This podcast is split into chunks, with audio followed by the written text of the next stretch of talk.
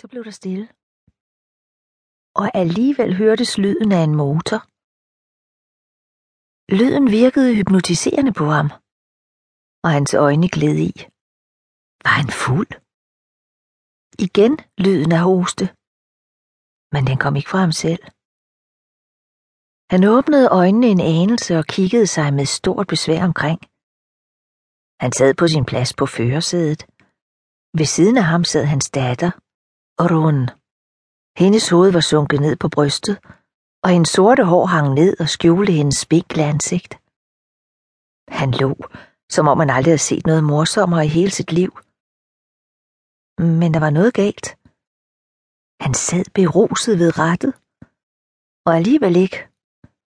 Og dog var han glad. Rún hostede igen, og hendes hoved dinglede slapt. Hendes bløde hår svingede lidt frem og tilbage, som om hun stod ude i blæsten, og Ódinn var endnu en gang ved at slå en høj latter op.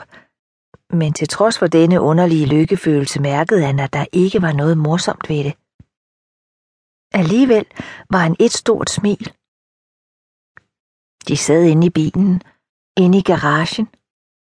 Ódinns hage var sunket ned på brystet, og uendelig langsomt løftede han hovedet, som om det var lavet af papirtyndt glas. Hvad var det her for en garage? Han burde vide det, men kunne overhovedet ikke genkende den. Hvad laver vi her? Hvorfor har jeg det så mærkeligt? I tankerne kunne han høre svarene, og alligevel var de hele tiden uden for rækkevidde. Og det var irriterende, for de var vigtige, meget vigtige. Ódinn trak vejret kraftesløs ind gennem næsen. Han kunne se nogenlunde, hvis han blinkede med øjnene igen og igen, men det var som om de hele tiden var ved at glide i for sidste gang. Glæden voksede på ny i ham, og denne gang lykkedes det ham at smile ordentligt. Eller det troede han i hvert fald.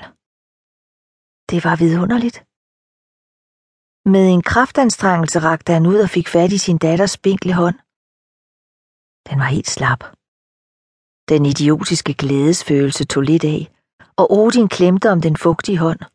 Rún rørte sig ikke, hang bare i sikkerhedsselen. Et glimt af fornuft brød igennem glædestårerne. Der var noget helt galt. Hvorfor sad de inde i bilen? Og inde i den her ukendte garage? Han burde vide det, og han forsøgte endnu en gang at genkalde sig, hvordan de var kommet herhen.